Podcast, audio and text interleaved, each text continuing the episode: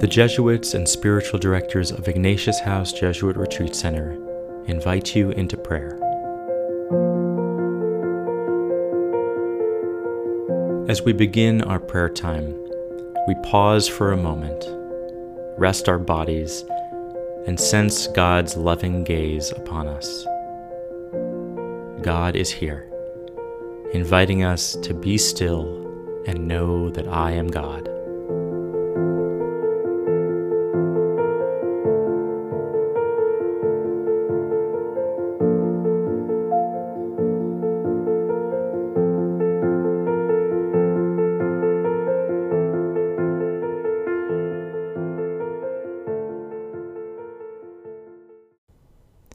This week, we pray for the grace to stay faithful in prayer, no matter what our life circumstances.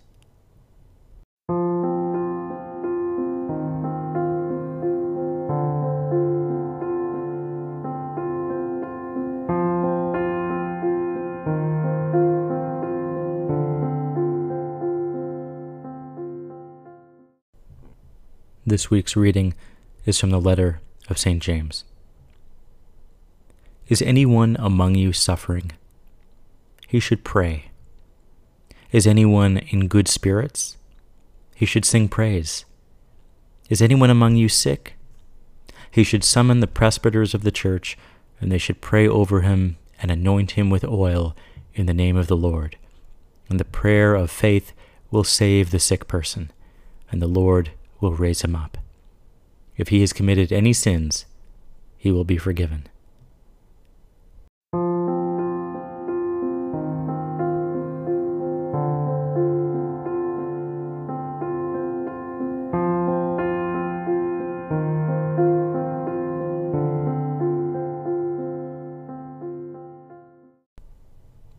This week's contemporary voice is by Thea Bowman. I grew up with people who believed you could serve the Lord from a sick bed or a deathbed. The great commandment is to love the Lord your God with your whole heart, your whole soul, your whole mind, and all your strength. As long as I have my mental facility, I want to keep on loving. I want to keep on serving. That is what I hope to be about. My illness has helped me realize how fragile our hold on life is. I always thought I was going to live to be an old woman like my mother and my father and all the other people I know and was close to when I was a child. But I no longer think that. My time isn't long. Now I just want to find ways to make the most of the time I have. Let these words sink into your soul.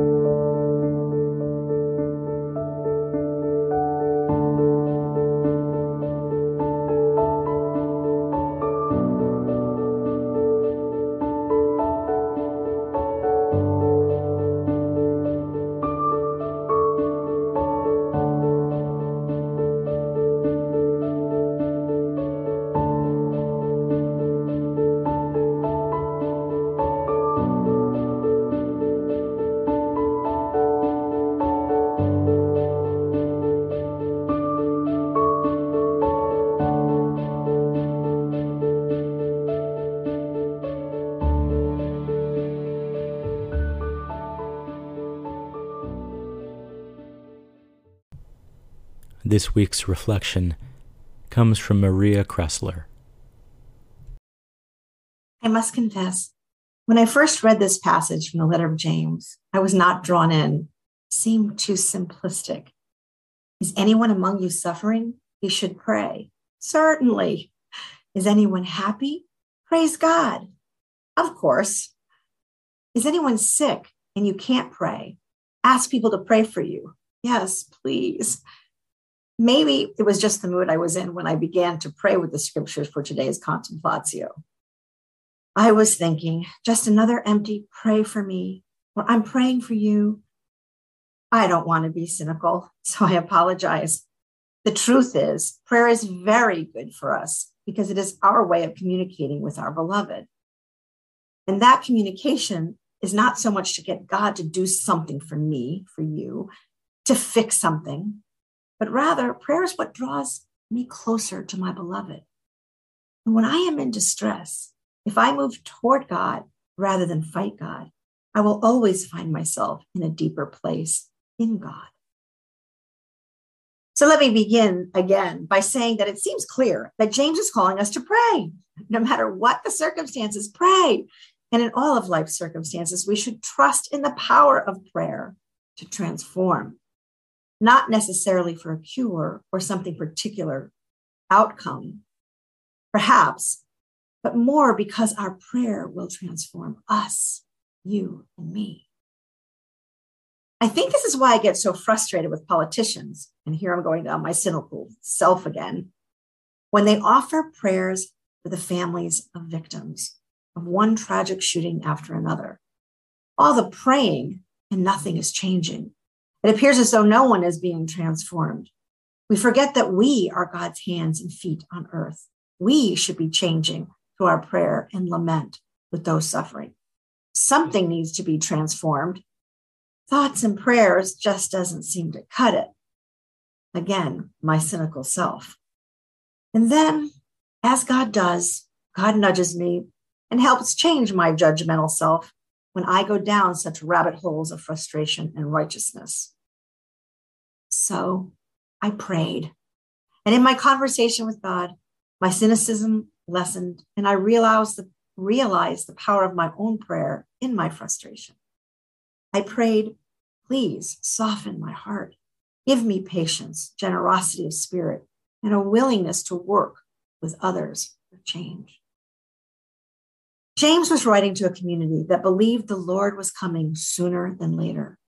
That is, the end was near. He was urging good behavior, loving relationships. And in this passage, whatever state you find yourself in, pray. The day is near. The Lord is coming. Today, the urgency is still present. We need prayer because we need to be in relationship with God, and prayer is how we do so, particularly in times when we feel the most lost, ill, or suffering. We need to pray not to change God and to plead on our behalf. God is not causing our distress. We need to pray to God because we need to share our pain with our beloved, feel God's love, because by doing so, we can be drawn more into God.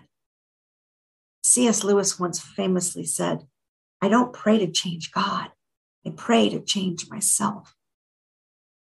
Thus, the contemporary word from Thea Bowman today really drove this home to me, as it recalls our Ignatian principle and foundation that in all things we will find God if we look hard enough sickness and health, good times and bad, successes or failures, stay in conversation with God. And we do that in prayer. Even from my sickbed, I can find God calling me closer, and I can be a source of love to another or an opportunity for others to draw closer to God. What came to mind to me dearly and freshly, even though my mother's death was over 15 years ago now. Mom was diagnosed at 65 with terminal lung cancer. From her sickbed and throughout her sick journey towards death, mom continued to pray for others and put others before herself, welcoming folks who wanted to spend time with her when she would rather have not. I can recall times of my own frustration on wanting folks to leave her alone or let us have her to ourselves rather than share her with others who, ironically, would come to visit her and share their burdens with her. It was as though in her own illness, she was somehow closer to God. I am not sure those who visited understood that necessarily, but it became more and more obvious to me as she was so willing to put her own discomfort aside, to listen and to hold the other's troubles within her. When I eulogized my mother along with my other siblings, this fact was not lost on any of us. And today, this scripture from James and this passage from Thea Bowman really hit home. No matter what time we have on this earth, no matter what it looks like, healthy or ill, suffering or in moments of pure joy, we are being drawn into the very heart of God when we call ourselves into prayer with our beloved.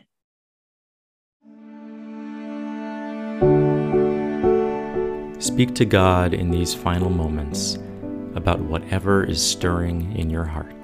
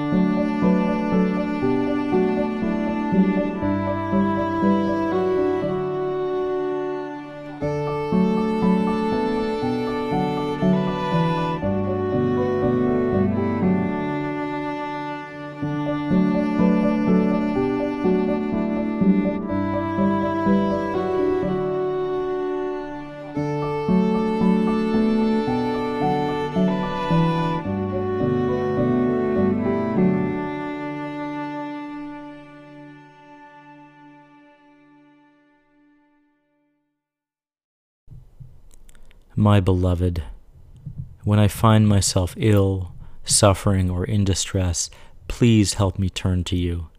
Use my pain, my suffering for something good. I long to be transformed, to be something new in you. Help me find more reasons to love. Help me move outside of myself and instead toward the other. For I know that in staying close to you, I will see you in others. Thank you for loving me always. Amen.